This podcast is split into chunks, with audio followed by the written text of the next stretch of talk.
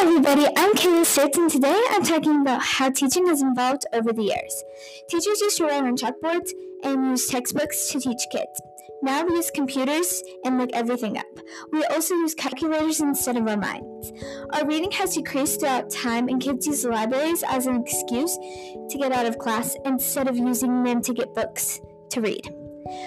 We as people are getting less and less smart every day. Let's see what our Mountain Grove Middle School librarian, Miss Watson, has to say about all of this.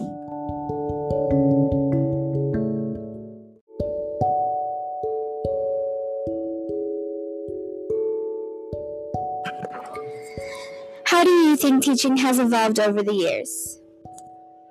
Well, when I was a kid, the teacher just stood up in the front of the room and taught to the class, and we just had to absorb it really without any kind of interaction or hands on learning. And I think that the way that we teach now is more effective because we make the students active in their learning. Do you think the way we teach now is more efficient than how we used to teach?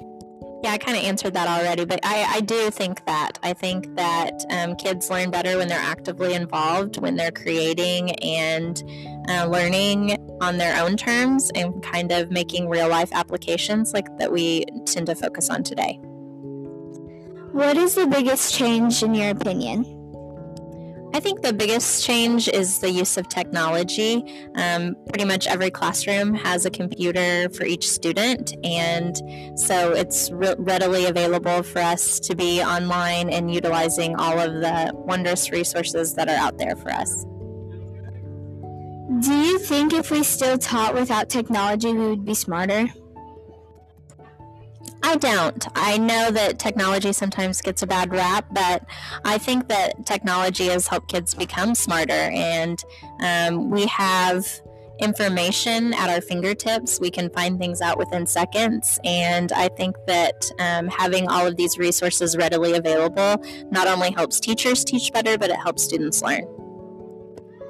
What, in your opinion, is the most important lesson here? I think just be open to change. I think some teachers get stuck in their ways and they want to focus on doing it the way they've always done it. But with new information and new resources comes new opportunities to make the education system better.